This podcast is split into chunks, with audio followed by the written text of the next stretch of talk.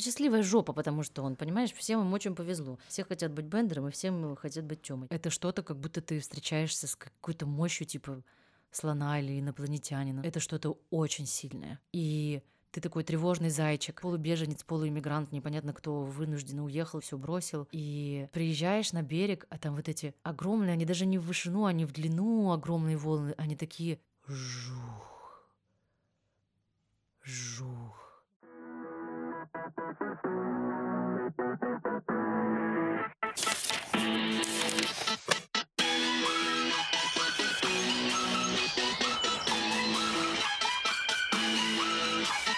Знание — это свобода. Всем привет, я Саша, я преподаю программирование, и это подкаст «Образованный неуч», в котором я общаюсь с преподавателями, психологами и просто супер классными родителями, чтобы узнать самые классные практики, которые можно использовать, когда мы учимся или преподаем кому-то, чтобы еще быстрее и без лишнего стресса вливаться в этот образовательный процесс. И сегодня у меня первый гость. В гостях у меня Оля Кравцова, инстаграм-блогер, основатель и голос потрясающей студии озвучки «Кубик в кубе» и замечательная мама, которая открыла для многих мир альтернативного образования. Оля, привет! Привет, Саша, привет всем! Поздравляю с первым выпуском подкаста! Е-е, вообще суперский гость, я очень рад. Я решил позвать Олю в подкаст, потому что я давно за ней слежу, слежу за историей ее борьбы для образования для сына. И еще у нее сейчас есть уникальный опыт. Она вместе с сыном переехала в Португалию, и именно эти две темы мы сегодня обсудим. Переезд Португалию, как они там обустраивают свою жизнь, и поговорим также про образование, почему Оля выбирала именно такие школы и как сейчас обстоят у Артем с этим дела. Скажи, как у тебя родилась идея этого переезда?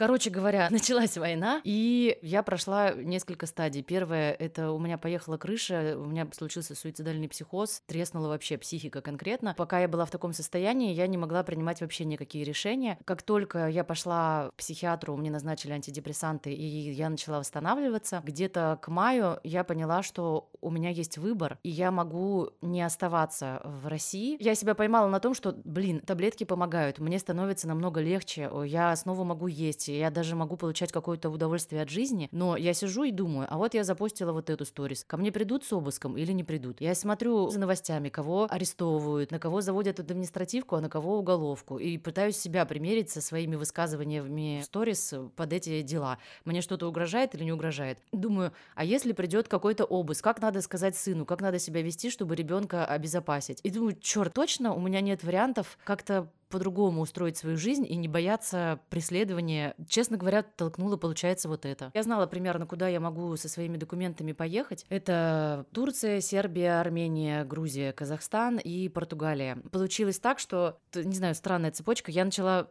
смотреть квартиры, которые можно снять в, в этих странах. Так, интересный у тебя подход.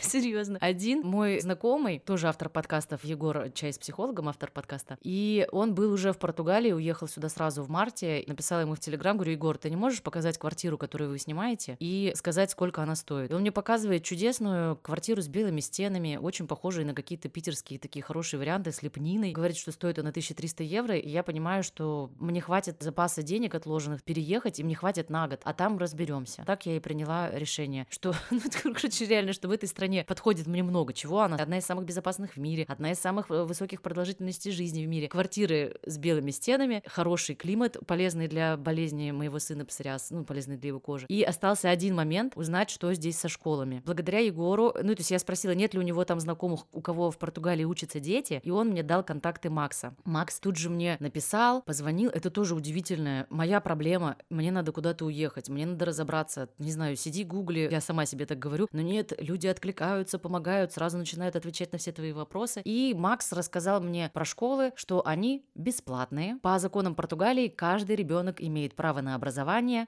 даже если у его родителя нет легального статуса для нахождения в стране. То есть даже если мы будем никак не оформлены и будем здесь жить нелегалами, ребенок сможет всегда учиться. Кроме того, он сказал, что от детей особо ничего не требуют, к ним очень дружелюбны, преподаватели могут обнять школьника, его поцеловать, что в школах нет буллинга, что нет такой системы оценок, нет системы домашних заданий, то есть они какие-то есть, но совершенно лайтовые. А, еще, что там детям в школах дают свои ноутбуки или планшеты. И он мне описывает школу, я понимаю, что то альтернативное, платное, частное семейное образование, в которое я водила школу, в Португалии оно такое по умолчанию. Я думаю, блин, что? Мы едем. Кажется, это нам подходит. На этом закрылся, я так понимаю, твой чек-лист. Ты везде поставила галочки, и все, решение принято, можно выдвигаться. Да, абсолютно так. Хорошо, расскажи, какие дальше были действия, что было тяжелого на этом пути, чтобы собрать документы, может, у тебя еще нужно было собаку как-то к этому подготовить, собрать документы для Бендера, для Темы свои, какие были сложности? Вот так все и было. Я решила, что мне надо уехать до осени, потому что было предчувствие, что осенью будет что-то. Вообще в августе обычно в России случаются всякие жесткие кризисы, и было ощущение, что в концу августа лучше уехать. Плюс это начало учебного года, плюс осень в Питере всегда мне очень тяжело дается, и я могу словить рецидив депрессивный. Соответственно, у меня было всего три месяца, чтобы подготовить документы, которые нужны на собаку, на Тему, на себя, сделать электронные цифровые подписи для моего ИП. Ну, короче, я почему это говорю? Потому что за это время я могла могла бы нанять ребенку репетитора португальского и чтобы он учил язык, но я этого не сделала, потому что чувствовала, что у меня не хватает, чтобы искать еще что-то. Первая степень значимости сделать документы, чтобы уехать, а там совсем разберемся. В конце августа мы приехали сюда. Он знает как-то там английский и не знает португальский. И в этом месте я побоялась его отправлять в португальскую школу. Ребенок хотел, ему в этом участвовать было никак не надо, а я делала документы, опостили справки о несудимости, раздавала вещи. Ну и как раз-таки про Тему как ты ему это сообщила и как он к этому отнесся? Для него это было как путешествие или он все-таки немного стрессовал? Тёма вообще сам предложил, когда еще я была в психозе и в состоянии овоща ходила туда-сюда, мы шли в музей и на светофоре, так. очень хорошо помню этот момент, он говорит, мам, а что, может мы тоже переедем в какую-нибудь нормальную страну? И я сказала, типа, нет, но сама, я, я не знаю, откуда эта формулировка, нормальную страну. У нас нет такого, что я хожу, говорю, страна мудаков, козлов, идиотов. Нет такой повестки дома. Не знаю, откуда он взял это выражение, но я сказала ему, что я не могу, у меня нет сил ничего делать, но мы, может быть, попутешествуем и посмотрим, какие страны есть. Это было в марте. К маю у меня появились силы, мы поехали. Короче, он сам хотел. Я показала ему природу Португалии, рассказала про школы, то, что узнала, и он, а, да-да-да, супер, едем. Именно так, как ты и говоришь, для него это приключение, что-то интересное, путешествие. Стресса у него сильно я не вижу. Ну, то есть я, наверное, все делаю, чтобы у него не было стресса, чего ж там. Ну, конечно, тут явно очень много твоей работы, чтобы для него этот переезд был не настолько стрессовым. Ты сейчас у нас в э, Португалии. Расскажи, как ты вообще узнал об этом путешествии и вообще, может, что-то другое было, какие были планы? Как ты узнал, собственно говоря, о том, что вы поедете в Португалию? Как ты к этому отнесся? Какие твои мысли? Просто мама сказала, то все, мы туда поедем, переедем. То все там круто, то все там. Ты что-нибудь знал уже о Португалии? Нет. А до этого, кроме Португалии, уже был где-то в других странах? Я был в Индии, я был в Греции вроде. Так. был в Таиланде? Хорошо, вот ты сказала Индия, для меня это что-то совсем необычное. Ты что-нибудь оттуда помнишь из Индии? Да что там было невероятно жарко дома. А что делали первые дни? Куда ходили, куда гуляли? Что помнишь из этих прогулок? В парке Эдуарда мы ходили. А что там было в парке Эдуарда? Книжный фестиваль. И как там в этом парке? Он большой? Можно ли туда с Он собакой? Большой, Вон там... как раз Бендер у тебя есть. Да. А? Там как бы лабиринт, но не совсем. Ну просто такие лабиринты из кустов. Да, лабиринты из кустов, знаю, но я в фильмах видел лабиринт, такие. Он низкий, но он нельзя запутать. Он даже не лабиринт, он даже не пытается быть лабиринтом. И сейчас там новогодняя какая-то распродажа или праздник просто там. Расскажи, как был твой последний день в Питере, какие у тебя были чувства, что, может, делала, как вообще ощущалось этот вот последний день перед отлетом, зная, что, скорее всего, ты вернешься не скоро? Саш, ты знаешь, я это не рефлексировала, и я не готова про это рефлексировать. Я потому что Мгм. очень много сейчас психических сил нужно на адаптацию. Господи, все лето я прощалась э, с городом и плакала, но последние дни это были дни, когда надо просто собраться и держать кулачки, чтобы все получилось, чтобы на всех границах всех нас пропустили, и меня, и собаку, и ребенка, и все наши вещи. И поэтому я не отвлекалась на чувства, наверное, можно так сказать. Я была собранная. То есть ты Мгм. мобилизировалась по Именно, максимуму да. и просто решала конкретную одну задачу, которую нужно именно сейчас сделать. Да, так, чтобы было Бендеру хорошо, чтобы он не блевал, не тошнил, не орал, Тёме, чтобы было комфортно. Ну, короче, чтобы у всех были заряжены гаджеты, чтобы я не забыла все документы. Только вот это меня интересовало. А потом, э, как это было, проживем, потом подумаем про это, когда здесь закрепимся. Расскажи, как вас встретила Португалия? Вот уже вы с Артемом и Бендером перешли все границы, приземлились в Португалию. Какие вот здесь были у тебя эмоции, чувства? Как вообще встретили? Кто тебя встретил? Она встретила нас потрясающим ярким небом и очень вкусным воздухом, с вкусным запахом. Меня встретили как раз эти два человека, про которых я рассказывала тебе до этого. Егор, который показывал свою квартиру, Мгм. и Макс, который рассказывал про школы. Мы поехали в Макдональдс сразу же по заказу ребенка. Оказалось, ребенку можно сразу сидеть на переднем сиденье, хотя ему там еще только исполнилось 11, но по местным законам дети сидят на первом сиденье по росту, а не по возрасту. Я не была в Португалии никогда. И я, конечно же, волновалась, понравится мне здесь или нет. И я сразу увидела красивейшие улицы, прекрасную архитектуру, такую, которая мне нравится в Питере. Как в Питере есть северный модерн, так здесь тоже есть очень много модерна в зданиях. И вообще, вау, супер. Место, куда мы заселились, было супер, с крышей красивой. Все сразу понеслось очень хорошо. Что делали первые дни? Мы гуляли, ходили, ели, ездили на океан, тусовались. Наверное, первые два дня я просто лежала, потому что очень много, оказывается, сил и нервов выжрало это все перемещение. Потом начали выходить, ели, гуляли с Бендером, с Тёмой, с друзьями, ездили на океан. Еле гуляли, наслаждались Португалией, я понял. Звучит очень прекрасно и великолепно после такого стрессового отъезда. Саш, а можно спросить, а ты в России или нет? Я в Грузии.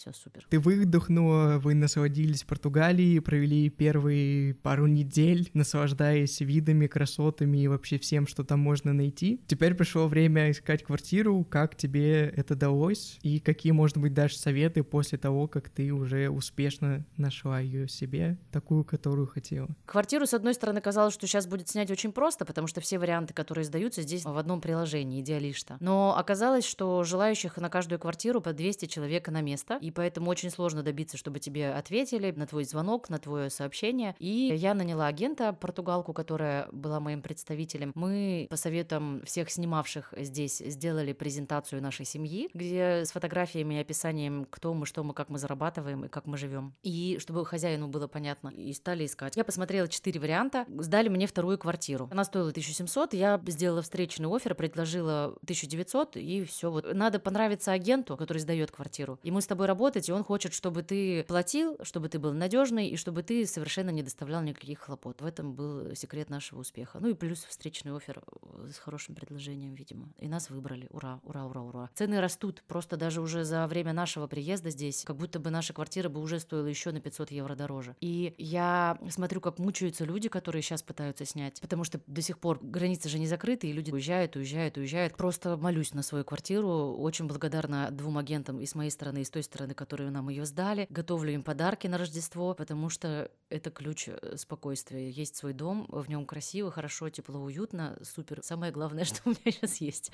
это квартира съемная. Ой, это очень замечательно, что ты нашла свой дом, в котором тебе комфортно и безопасно. Какие были дальнейшие шаги? И вот как раз-таки вы обустроились и что делали? У меня две ключевые задачи было, ну, наверное, три. Первое, мне надо было снять квартиру. Второе, мне надо было отдать ребенка в школу.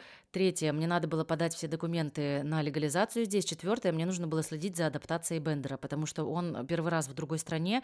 Здесь другой климат, другие запахи, другие собачки, другие деревья, все другое, даже другое покрытие. Здесь нет асфальта, ну, только на проезжей части. И на всех тротуарах плитка, которая ему не нравится, он по ней мучается, не хочет по ней ходить, ищет обходные пути всегда. Я начала первостепенно искать квартиру, фоном стала искать школы. И тут я почувствовала очень сильно ограниченность своих сил. Когда ищешь квартиру и разговариваешь много на английском, и пытаешься понять португалов, которые говорят на английском, голова очень быстро заканчивается, и сил остается очень мало. И искать параллельно школы и писать им запросы. Просто, оказывается, школу искать и получить от них ответ так же сложно, как и от хозяина квартиры. То есть ты заполняешь анкету и ждешь. Нет такого, что тебе сразу ответили или сразу перезвонили. Может пройти три дня, неделя. Какая-то школа отвечала нам целый месяц. Короче, все идет не так быстро, как я ожидала. И я заполнила анкету. Нам назначили просмотр. После этого назначили собеседование. И вот это вот все вместе заняло полтора месяца, чтобы пройти цикл погружения в одной школе. Ну и давай, чтобы те, кто с тобой не знаком, не знаком с твоей историей отношения к образованию и вообще с тем, где Тём учился, расскажи немного о том, где он учился до этого в Питере и почему ты сделал такой выбор. Он отучился год в обычной общеобразовательной школе, и мы оттуда ушли по двум причинам. Во-первых, первая учительница, которая была у него в классе, через полгода обучения, благодаря разговорам с детьми, вскрылась, что она чудовище, что она не должна работать преподавателем. Она орала на детей, называла их идиотами, баранами, дебилами. В частности, Тему один раз подошла и показывала на нем, что она будет делать, если кто-то будет себя плохо вести. Ну, короче, трясла его за плечи. Она сбрасывала у учеников учебники и их ручки и тетради. И ужас был в том, что Тёма мне это не рассказывал. Он пришел в школу, он не знает, как там все устроено, и решил, что там устроено все вот так. Учитель это человек, который на всех орет, и которого надо бояться, и это нормально. А дети, которые что-то там не соображают, идиоты и тупицы. И он начал воспринимать это как норму. Благодаря тому, что родители объединились, учителя сменили, но осадочек остался. Я поймала себя на ощущении, что просто проходя мимо школы, у меня все внутри сжимается, и я боюсь там охранника, боюсь учителей, учительницу соседнего класса, я просто боюсь этой системы, я их там слушаюсь, извиняюсь. Нам надо уехать в отпуск, и мы на неделю задержимся с каникул, но я там оправдываюсь и привожу какие-то подарки из отпуска. Короче, мне ужасно. Я не чувствую себя там на равных и не чувствую чувствую, что мой ребенок там в безопасности и что надо уходить. Так начался путь страшный поиска альтернативных систем образования, потому что мысли у меня такой не было, что мы будем учиться в каких-то других школах. Было очень страшно уйти в школы, за которые надо платить деньги, потому что неизвестно, смогу я зарабатывать э, или нет. И так мы провели три года в других альтернативных школах. А можешь рассказать про эти школы поподробнее, какая там была система? Одинаковые ли они были или все-таки отличия в них есть? Первая школа была свободная школа, парк, называлась «Конверт», сейчас она уже закрылась. Это система самонаправленного образования, придуманная в Лондоне. Самый быстрый и надежный способ э, с ней познакомиться — это посмотреть короткий художественный сериал, 4 серии, по-моему, который называется «Саммерхилл». О, да, я знаю, я смотрел этот да. сериал вообще. Да, да, да. Очень классно рассказывает про эту систему. И пока показывает, самое главное. И человек, который ее придумал, надо здесь проверить, по-моему, Александр Нил его зовут. Я читала его книжку, но ничего не помню. Да, Александр Нил, новатор в области образования, автор книг о воспитании и основатель школы Саммерхилл. Его книга очень интересная, взрывающая вообще мозг, называется «Воспитание свободой». Суть этой концепции в том, что тяга к новым знаниям — наша врожденная штука. И если ребенку не мешать, он так или иначе сам начнет учиться и выучит то, что ему интересно, гораздо лучше, если это его внутренне сформированный интерес. Угу. Вот так вот. Это правда так, потому что у детей же в раннем возрасте они все ищут, все изучают, у них нет вообще никаких проблем, они просто познают мир. И если просто поддерживать это состояние подольше, а если не только поддерживать, но еще помогать развиваться, искать новые способы изучения, то таким образом можно научиться много чему. Да, когда мы пришли в конверт, там система демократии. Они с утра встречаются на круге, обсуждают, какие кому нужны уроки, каких преподавателей надо нанять, и голосуют, и кто будет искать этих преподавателей. Ну, то есть дети занимаются вообще всем сами. А поделись своим опытом, пока ты был в школе, как у вас это было все устроено? Это было вот... хорошо, там совершенно почти не надо было учиться, если хочешь, играй с mm-hmm. другими. Ну, да. это круто было. В первые mm-hmm. дни, когда я был, там можно было телефоны, но так как все в них сидели, даже не играли друг с другом. Их стали разрешать только после окончания как бы школы, после mm-hmm. двух или после пяти, я не помню Там было где-то пять учителей. А как было устроено у вас там все? Мама говорила, что у вас были какие-то совещания, советы учеников, или О, что-то да, такое? да, да. Когда начинаешь школу где-то в 10 утра, а, кстати, до на- начинания тоже можно было в телефоне посидеть, Мгм. там был совет, он был тоже крутой. Я вообще не помню, что там было. Смотри, а как это происходило? То есть вы всеми учениками собирались? Всеми учениками, кто пришел, собирались в круг, и вот Так. я дальше не помню, что происходило. То есть вы какие-то вопросы вместе решали? По идее, да, там был совет, Мгм. мы могли ввести правила или что-то там, если Мгм. большинство согласится и так далее, и не только. То есть вы все вместе, вы как ученики вместе с учителями могли обсудить какой-то вопрос и ввести новое правило, если вы большинством проголосуете за него. А да? еще этот, я не знаю, совет или как его, он был еще и в конце, в 5 часов, В конце дня. да. А как день там происходил? Школа заканчивалась в 5 или в 4, но она закрывалась только в 7. Каждый урок работает, и все было хорошо. И отлично. После школы, где у тебя расписание и надо выучить стихи Есенина на завтра и сделать какую-то там поделку, это взрывает мозг, это очень страшно. Именно мне как родителю, потому что ты, типа, а что так можно было? А точно я не разрушу его жизнь и его психику вот этими всеми экспериментами. Тут я начала погружаться в то, что происходит у детей с головой, как они усваивают информацию, читать книжки бесконечные про образование, какие есть еще подходы, как учат детей в Финляндии, что такое школы Реджо, школы вальдорфские, Всякие Монтессори и все остальное, в общем, все, что связано с альтернативным образованием и какие вообще есть способы, кроме традиционных, которые у нас в школе преподают. Именно. Но самое ценное, что я в тот момент поняла, что есть такая штука, как возрастная психология. И образовательный интерес, интерес к наукам у детей формируется не в 7, не в 8, а ближе к 12, 13 и 14 годам. Меня это потрясло, и я бесконечно нахожу подтверждение этому сейчас. Я вижу, как Тёма сейчас хочет учиться и пушит меня, чтобы я нанимала ему преподавателей, потому что в школу мы так в итоге и не пошли же. Я узнала про то, что кора детского мозга зреет.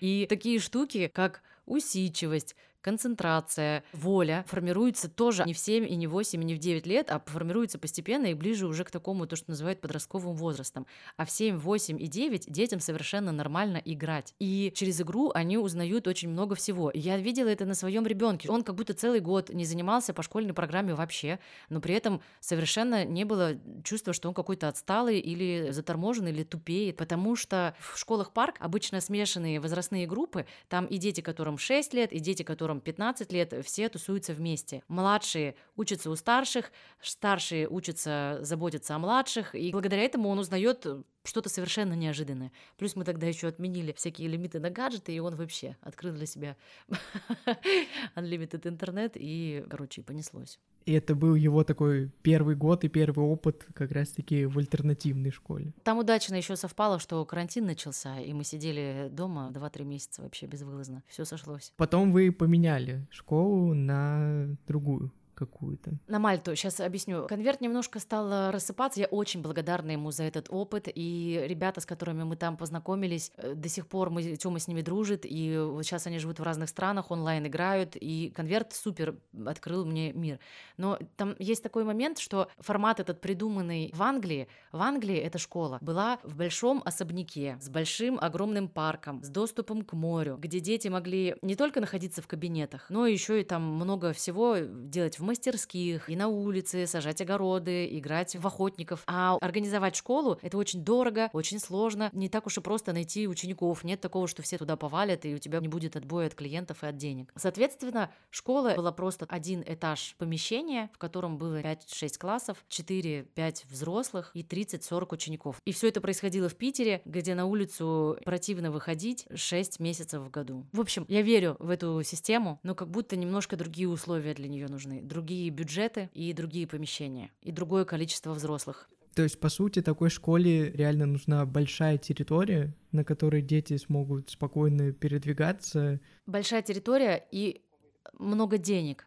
чтобы, Да. чтобы нанимать хороших, сильных взрослых. То есть это не может держаться даже только на оплате родителей. Образование — это дорогая штука, особенно экспериментальная. Да, окей. Дальше у вас была Мальта. Там какой был подход? Как ты ее нашла и почему решила все-таки выбрать именно ее? Ушли из конверта, наши друзья ушли из конверта мы и начали искать школу. Я немножко была в тупике. В Мальт меня привело организация, которая называется «Просто учиться». Две женщины, фанаты альтернативного образования, которые проводят мониторинг, наверное, как это назвать, всех альтернативных школ Питера. Сделали огромный проект, сайт, на котором ты можешь подобрать себе нужную школу, где описаны подходы, интервью с директорами этих школ. Я пришла к ним за консультацией, рассказала, почему мы ушли из одной школы, почему мы ушли из другой, что для нас важно. Они приготовили мне список пяти школ, которые, скорее всего, нам подойдут. В две из них мы пошли, в одну как общеобразовательную, а во вторую Тёма учил там год английский. И все было супер хорошо. Для меня было главное, чтобы Тему не сломали. Мне от школы всегда было важно, чтобы Тему особо не трогали, и чтобы его не сломали. Я с его очень раннего возраста, двух-трех лет, не идет речь ни о каком вообще образовании, а просто мы гуляли с ним. Я видела, какой он, какой у него тонкий творческий взгляд необычный на мир, и какой он хрупкий и чувствительный. Он видит красоту, цветы, льдинки. У него потрясающее ассоциативное мышление. Он видит крышу и говорит, что она похожа по форме на то и другое. Это до сих пор вот бесконечно я нахожу этому подтверждение. И мне очень хотелось, чтобы школа со своими правилами, ожиданиями и соответствие нормативам не сломала его прекрасный внутренний мир, который я видела. В Мальте именно это мне и нравилось. Ее организовали женщины-психологи, которые очень внимательно следили за детьми и обращали внимание на то, какие они. И для них это было важнее, чем освоить школьную программу. А я, поскольку уже была уверена, что ничего страшного, пусть он там занимается в школе, чем ему интересно. Если он что-то пропустит и что-то не выучит, то, например, он сильно не хотел писать прописи, ему вот это правописание русский совсем было неинтересно, когда мы пришли в Мальту. Мне казалось, пофиг, он все это успеет наверстать в 12, 13, 14, когда ему захочется. И когда он поймет, для чего ему это. В Мальте все это было. То, что меня очень сильно удивило после нашего первого занятия с Тёмой, это его желание реально разобраться и понять, как работают вещи. Ну, конкретно у нас было программирование, и он пока вот не разобрался, как работает эта конкретная программа, он дальше даже не хотел переходить. И у него есть свой собственный путь это найти, и он хочет это делать самостоятельно. Я ему даже предлагал помощь, я ему говорю, что не получается, он такой, нет, подожди, дай мне пять минут, сейчас я еще посмотрю и разберусь.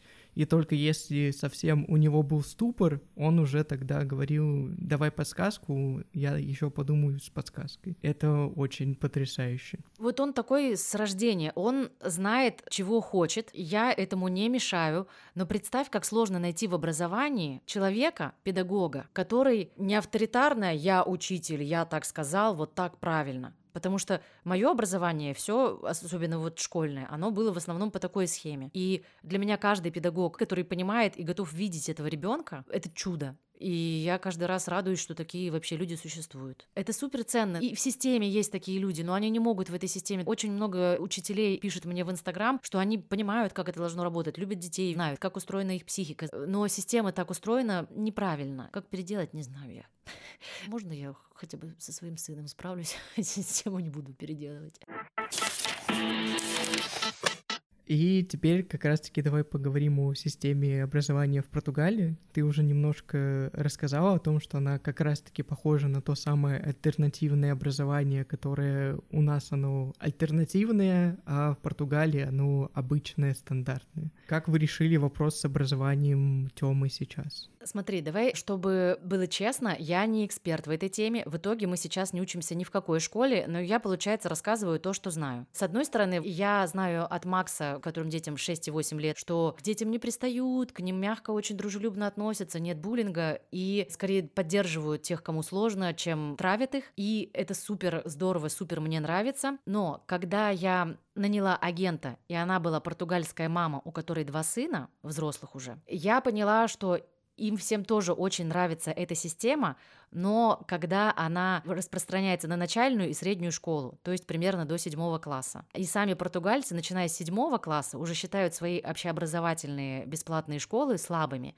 и стараются отдать детей в частные с какими-то другими подходами и системами и аттестациями, которые могут больше ребенку дать образование. И даже это, мне кажется, опять же, мудрым. Я по себе скажу, что я до девятого класса в школе вообще интересовалась только дискотеками, записками, столовой, переменами и вот этой всей историей. И чему-то учиться захотелось вот реально к 14 годам мне. И весь 9, 10, особенно 11 класс я училась прям классно. У меня на самом деле точно такая же история. Я хоть и был в школе отличником, ну, просто получилось, что мне это легко давалось. Мгм. Но вот реально я заинтересовался образованием, и то, что мне стало интересно только в классе в восьмом, в девятом. Вот. Потому что ты реально понимаешь, во-первых, что там написано, во-вторых, начинаешь понимать дальнейший путь, куда ты можешь пойти. И главное, для чего эти знания, как их ты будешь использовать. Да. А до этого мне нравились просто, если для интереса, какие-нибудь мини-шоу, просто около научные. Но вот чтобы я был в восторге от образования, нет, такого не было. Я там ходил в школу только потому, что это надо. Именно. С кем мы про это не поговорим, я не знаю других ответов. Потому что, ну, вот. И поэтому я до сих пор на спокойном. Смотри, что у нас произошло. Нас не взяли в школу. Я решила не пытаться идти в португальскую школу. Я испугалась, что я совсем не готовила ребенка по поводу языка. То есть английский он как-то знает, и я была уверена, что в школе, которая преподает на английском, он справится. В португальский я просто забоялась. Многие отдают сразу в португальскую школу, особенно если ребенку 6, 7, 8 лет, то это вообще на изи. За 2-3 месяца все говорят, что дети адаптируются и начинают говорить. Но ему уже 11, и я начала искать школу на английском языке. Я нашла их три. Одной нам не отвечали, во вторую нас не взяли, а третья оказалась на португальском в итоге тоже. Ну и там тоже не было мест. Ну, в общем, какая ситуация? Активнее всего мы взаимодействовали с этой школой. А, Это американская школа, большая, то есть это частная школа, ну, которая выглядит как по размеру школы, в которой я училась. В ней там три этажа, много кабинетов, много детей. Совершенно потрясающе это выглядит. Международная школа в другой стране, где учатся совершенно разные национальности. То есть индийцы, чернокожие ребята, ребята из Азии, светлые европейцы, темные европейцы. Так интересно, и они все сидят в одном классе. Я, честно, такого в аэропорту даже не видела. Такого разнообразия. Это потрясающе смотрится. У нас было там, получается, две встречи. На первой нам показали школу. Тёме понравилось, хоть и видно было, что ему страшно. А на второй встрече он сдавал тесты. Ему надо было сдать математику и английский. И мы неделю ждали ответа, и оказалось, что тесты он не сдал. И они сказали нам, что вообще мы бы могли взять его с таким уровнем, но у нас сейчас школа новая, ей всего два года, и у нас сейчас не хватает преподавателей, мы не сможем сделать ему отдельную поддержку и дополнить его знания. Поэтому все, что мы можем вам предложить, доучивайтесь сами и приходите на следующий год. В этом месте, если честно, я очень сильно выдохнула, потому что я поняла, что вау, я очень боялась, что школа начинается в 8 утра, и нам надо было вставать бы в 7. У меня нет машины, надо было бы куда-то ездить, и все это пять раз в неделю. Я для себя лично думаю, боже, ура, никуда не надо вставать. Сейчас просто какой-нибудь найдем онлайн-образование, этот год как-нибудь доучимся. Как раз я начну учить португальский, он начнет учить португальский. Мы укрепим наш английский, адаптируемся, акклиматизируемся, и вот со следующего уже года пойдем в школу. Так у нас все и идет. Сложилось лучше, чем хотела. Честно говоря, сложилось так, как я боялась больше всего. Когда мы уходили из общеобразовательной школы, и я изучала варианты альтернативных школ или домашнее обучение, онлайн-обучение, я так боялась, что, упаси Боже, это все ляжет на мои плечи, и я буду ответственна за его физическую нагрузку, сама буду искать ему репетиторов по всем предметам, или надо будет отправлять его в онлайн-школу и следить, чтобы он там пришел, ушел, сделал домашку. Ну, может быть, в 8 лет это и было бы страшно, и было бы большой нагрузкой. Но сейчас, когда ему 11, и он уже сам понимает, что ему интересно, что ему хочется, это просто счастье. Уже понятно, что ему интересно рисование и архитектура. Мы нашли прекрасный, потрясающий архитектурный кружок, где комбинированные знания детей учат и архитектуре, и делать проекты, и делать презентацию этих проектов. Он захотел пойти на керамику и пошел там что-то лепит. Он захотел пойти на рисование, и у нас на все на это и хватает времени, потому что Лиссабон город небольшой, до любого места можно доехать за 10 минут. Мы не ходим в школу, и нам хватает на все это сил и денег и времени. Еще на прошлой неделе подключились занятия по программированию. На этой неделе нашелся сам по себе тоже классный репетитор по математике. И Осталось найти только репетитора по английскому и по португальскому. Я уверена, что за ближайшие полгода с частными занятиями все пробелы он восполнит, все программы он догонит, даже на английском или на португальском языке. Все у него будет нормально. Остальные предметы вы собираетесь как-то проходить? Или просто вот как раз-таки базу английского, португальского подогнать и математики? Или остальные предметы тоже как-то он будет осваивать? Это хороший вопрос. Я пока не знаю. Он должен быть сейчас в пятом классе. Что там по программе пятого класса, кроме основных? Сейчас скажу суперски. Я работал тьютером с пятым классом вообще ровно. Основное, что там должно быть, это биология, Мгм. география, по предметам математика, русский язык, литература, да и основные это все. Ну, получается, из необычного только география и биология. Ну да, то есть такой как бы небольшой сайенс. Я думаю, что, во-первых, он смотрит топлиса на Ютубе, Ян Топлиса, во-первых. Во-вторых, он э, вообще много чего там смотрит и знает больше, чем я. В-третьих, я думаю, мы возьмем в Оксфорде коротенькие программы, просто лекции по биологии и по географии, Мгм. и он все узнает. То есть у него сейчас такой размеренный Да. стиль жизни, когда он занимается Да. тем, что он действительно хочет, учит то, что он хочет, и продолжает наслаждаться жизнью, и самое главное, наслаждаться образованием, потому что это тоже очень важно. Я бы сказала, что я его таким довольным вообще никогда не видела. Ему вообще все по кайфу. У него всегда хорошее настроение. Он сидит там в своей комнате, что-то поет, в душ идет, поет. Он заходит все время веселый. У него все хорошо, у меня все хорошо. Нам не надо никуда бежать. Мы придумали, что нам вот так вот хорошо. Еще сейчас пошли попробуем ходить на спорт три раза в неделю в своем режиме, который удобен нам. Вау! Я уже достаточно вне системы об- общеобразовательной существую, чтобы не переживать по поводу того, что делаю какую-то херню и ставлю эксперименты на своем ребенке. Потому что я уже знаю вот про кору головного мозга, что она дозревает, знаю про то, что образовательный интерес формируется попозже. Мне уже не страшно, что про меня скажут, что я дура или что-то там. Поэтому идем своим путем. Ты с такой энергией, собственно говоря, и радостью об этом говоришь, что прям очень приятно за вас, за то, как вы там сейчас кайфуете и реально наслаждаетесь жизнью. Я думаю, это много стоило еще твоей работы и работы Тёмы, чтобы прийти в итоге вот к такому потрясающему стилю жизни. Да. А сейчас вспомнила, знаешь, когда говорила про то, как было страшно, когда мы уходили из этой системы, и как это вообще давило. Ты не представляешь, сколько раз в день мне задавали вопросы, а как же ЕГЭ, а как же ЕГЭ, а как же ЕГЭ, а как же он будет поступать, а в какой же вуз его возьмут. Я думаю, ну и так вот ЕГЭ, ну то есть ЕГЭ мы, очевидно, сдавать уже не будем никогда. Его и вообще же отменят даже. Ну вот и что, вот ЕГЭ, вот и люди ориентируются на ЕГЭ, а надо же ориентироваться на другое на своего ребеночка и его интересы. Просто счастливая такая. Я очень рада, что кому-то это интересно, что я прям правда кайфую, что может быть так хорошо с такой страшной и сложной темой, как образование своего ребенка. Это же огромная ответственность, это же его будущее. А он сам знает, куда ему идти.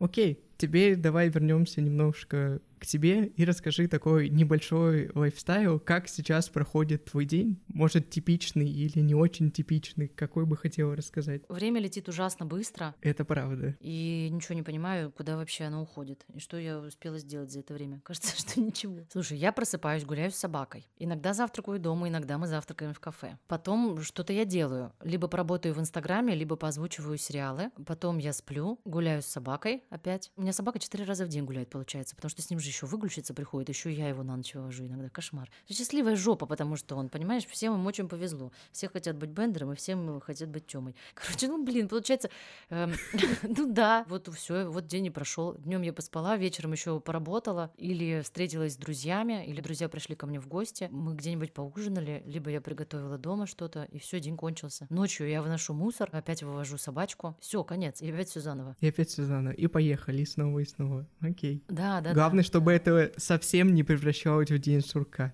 Все-таки разнообразие тоже нужно добавлять. Разнообразие абсолютно есть. Каждый день то психолог, то английский, то какая-то движуха, поехали куда-то на океан, то какие-то дела надо делать, ехать открывать счета в банках. Разнообразие есть. Может, поэтому так все быстро время и летит, что постоянно что-то новое делаешь и не замечаешь, как оно проходит. И что тебе нравится в Португалии, а что не нравится спустя сколько вы там полгода вы сколько? Мне не нравится здесь проблемка с кофе. Ты в каком городе в России жил? В Санкт-Петербурге. О, привет, точно. Короче, в Питере я люблю кофе, взять вот это ведро стакана с собой и э, идти с ним. В Питере это можно сделать на каждом шагу, и на каждом шагу этот кофе будет либо приемлемый, либо вообще очень вкусный. Так что ты не понимаешь, а что вообще все от Старбакса с ума сходят. Вот здесь такого вообще нет и в помине. Здесь под капучино они подразумевают что-то вообще, какую-то жижу очень невкусную, с очень невкусной пеной и посыпанное какао сверху. Хороших кофеин на весь город, я не знаю, 10. И попить нормальный кофе, взять с собой стакан, это проблема. Вот и все, что мне не нравится в Португалии, Саш. Просто пью американо. Американо всегда нормальный. Или эспрессо. Ну, доширак. Доширак мне присылают из России вместе с книжками. Мои заказы на посылке из России это книжки, доширак, батончики Ротфронт и Энтерсгель. Вот э, все, что мне не хватает. Вот почему я скучаю. Отличная посылка просто. Ну. Окей, а что понравилось в Португалии? Все остальное здесь супер хорошо. Размер города идеальный. Опять же, говорю, самое далекое место, куда нам надо поехать, это максимум 20 минут на машине. А в Питере это был, наоборот, самый близкий Тёмин какой-то кружок. Самый близкий. Это чудо, если это не 35-40 минут, а всего лишь 20. Я до Икеи еду здесь 10 минут. 10 минут до Икеи. И фрикадельки вообще сколько хочешь с пюрешкой. Потом очень вкусные продукты. Сыр, прошута, копейки стоят. Ты можешь накупить крутых европейских продуктов и заплатить за это 37 евро, и это просто потрясающие средиземноморские завтраки, обеды и ужины тебя ждут. Очень вкусные морепродукты, очень крутая погода. Деревья зеленые, небо яркое. Шок-контент. Сейчас, конечно, не видно, потому что все таки здесь 60 есть пасмурных дней в году. Очень добрые, приветливые, дружелюбные люди. Очень комфортно, все говорят на английском. Прекрасно прекрасно гулять с собачкой. Я даже потрясена, как мне так повезло, как это моя жизнь так сложилась, что такое ужасное, страшное событие, как война, привело меня вот в эту точку. И я теперь так живу. Хорошо, что оно тебя привело в такую хорошую точку. Да, да, да, да. Расскажи, может, что-нибудь удивило прям в Португалии, что ты такой, вау, вот это да, или вау, вот так может быть? Океан. Океан? Да, я очень много раз была на море и слышала про океан, ну, типа, океан, океан, ну чё, вода да вода, такое же, не видишь другого берега, все так же. Но это не так. Это что-то, как будто ты встречаешься с какой-то мощью, типа, слона или инопланетянина. Это что-то очень сильное. И ты такой тревожный зайчик, полубеженец, полуиммигрант, непонятно кто вынужденно уехал, все бросил. И приезжаешь на берег, а там вот эти огромные, они даже не в вышину, они в длину огромные волны, они такие жух жух, вот так делают, и тебя это так успокаивает и расслабляет и умиротворяет, как будто твое маленькое тревожное сердечко обнимает какое-то большое сильное сердце, и тебе спокойно и хорошо. И до океана от нашей квартиры ехать 20 минут. Вот я куплю машину. Твой рассказ просто погружает вовнутрь, и хочется уже поехать к океану и ощутить это. Вау. Да, и я не знала, что это так. Это такой подарок. И природа здесь — это такой подарок, она такая красивая. То есть она же вроде как бы и южная, здесь даже пальмы растут, но из-за того, что, наверное, рядом океан, в ней есть то, за что я люблю и северную природу. Скалы, обрывы. Типа в Тереберке так. Она настоящая, она не ванильная. Знаешь, такая бывает ванильная, прилизанная природа, а здесь она такая трушная, стихийная. Твои рекомендации для тех, кто хочет просто посетить Португалию или может переехать. Кроме, конечно, того, что запасаться тем, что там не приобрести. Денег надо много, Саш. Денег?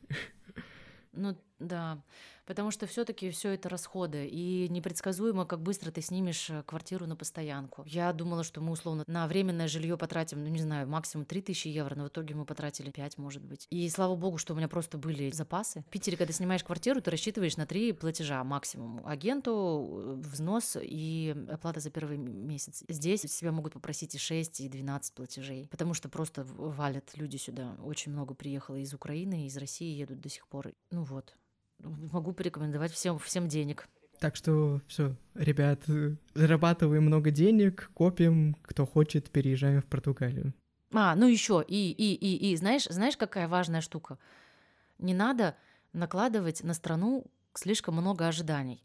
Я уже вижу сюда людей, которые приезжают типа на разведку, и у них есть список требований, которые они меня спрашивают. Ну а вот еда здесь, а вот рестораны, где вкусно, ты нашла? То есть, или ну а что такие тротуары узкие? Вот, ну как будто люди приехали со своими ожиданиями, как будто жили в раю, в каком-то идеальном мире, и приехали, и тут предъявляют претензии. Португалия, как любое другое место, у нее есть достоинства и недостатки. Мне все ее недостатки кажутся незначительными, а все достоинства очень важными. Но я не все. И надо быть все равно готовым, потому что это другая страна с другой скоростью, с другим менталитетом, и она не будет такой же, как ты привык. Это просто другая система. Они по-другому относятся к времени и к задачам. Но я доверяю им в этом смысле, потому что живут они комфортно, счастливо и безопасно, и долго. До 85 лет в среднем. Ну, получается, нужно приезжать открытым и впитывать то, что тебе дает эта страна, а не пытаться с собой привести все, что ты там накопил, и пытаешься теперь всунуть в эту новую страну. Да, вот именно так. Последнее, если хочешь, поделись, какие у тебя большие дальше планы? Мои планы на ближайший год — наслаждаться вот этой скоростью жизни, которая у меня сейчас есть. Я хочу снизить рабочую нагрузку в Инстаграме. Я в два раза сокращаю количество реклам, которые там делаю, подняв цену при этом, конечно же, чтобы сильно не потерять в деньгах. И потому что мне надо учить португальский, я хочу учить португальский. Хочу быть в культуре, хочу всех понимать, со всеми разговаривать. И на это нужно время и мозг, и силы. И хочу очень заниматься своим телом. Тут прошла курс по психологии, и оказалось, что тело — это часть личности. Такая очевидная, простая мысль, но для я просто все время телом пренебрегаю. Главное, чтобы ходила. Очень хочется уделить ему внимание. Вот весь следующий год хочу учить дальше английский, учить португальский, заниматься сыном, собакой и своим телом. Такой план. Очень интересные планы. Огромное тебе просто спасибо за эту беседу. Было очень интересно все с тобой обсудить, и образование, и то, как вы переезжали. Некоторые твои объяснения просто бросали в дрожь, и хотелось как раз-таки, например, поехать к океану уже и посмотреть на него. Я очень рад, что беседа наша состоялась. Угу. Огромное тебе спасибо. Спасибо тебе, я очень рада, что мы познакомились. Дорогие слушатели, подписывайтесь на подкаст он будет выходить два раза в месяц. Все ссылки на Олю будут в описании. Подписывайтесь, у нее потрясающий блог, за которым реально следишь как за сериалом. И если сторис долго не выходят, думаешь, да господи, когда же следующая серия? Там на таком интересном моменте все закончилось. И подписывайтесь на телеграм-канал этого подкаста. Там я соберу все материалы, которые упоминала Оля. Это фильмы, книги и другие разные статьи. Также в телеграм-канале будут выходить анонсы выпусков, разная полезная информация и лайфхаки для обучения. Подписывайтесь на мой инстаграм-канал, там вы сможете следить за моей жизнью и наблюдать, как я создаю этот подкаст и делаю свою школу программирования. Также в описании будет ссылка на бесплатный видеоурок, в котором вы сможете познакомиться со мной и ваш ребенок сможет создать свою первую игру. Всем пока. Всем пока, спасибо.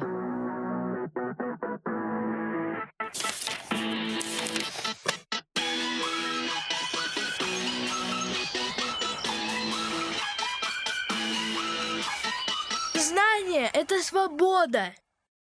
В выпуске вы могли слышать небольшие ставки с Артемом, сыном Оли. Полноценный мини-эпизод выйдет с Артемом в январе, в новогодние каникулы. Там мы с ним обсудили, что ему нравится и не нравится в Португалии, какие школы он посещал и какая школа больше всего нравится ему. Поэтому, если хотите еще больше узнать информации о том, как учиться в альтернативных школах, это вы сможете сделать на январских каникулах, когда выйдет специальный эпизод. И еще раз всем спасибо за внимание. Конечно же, не забывайте, знания — это свобода.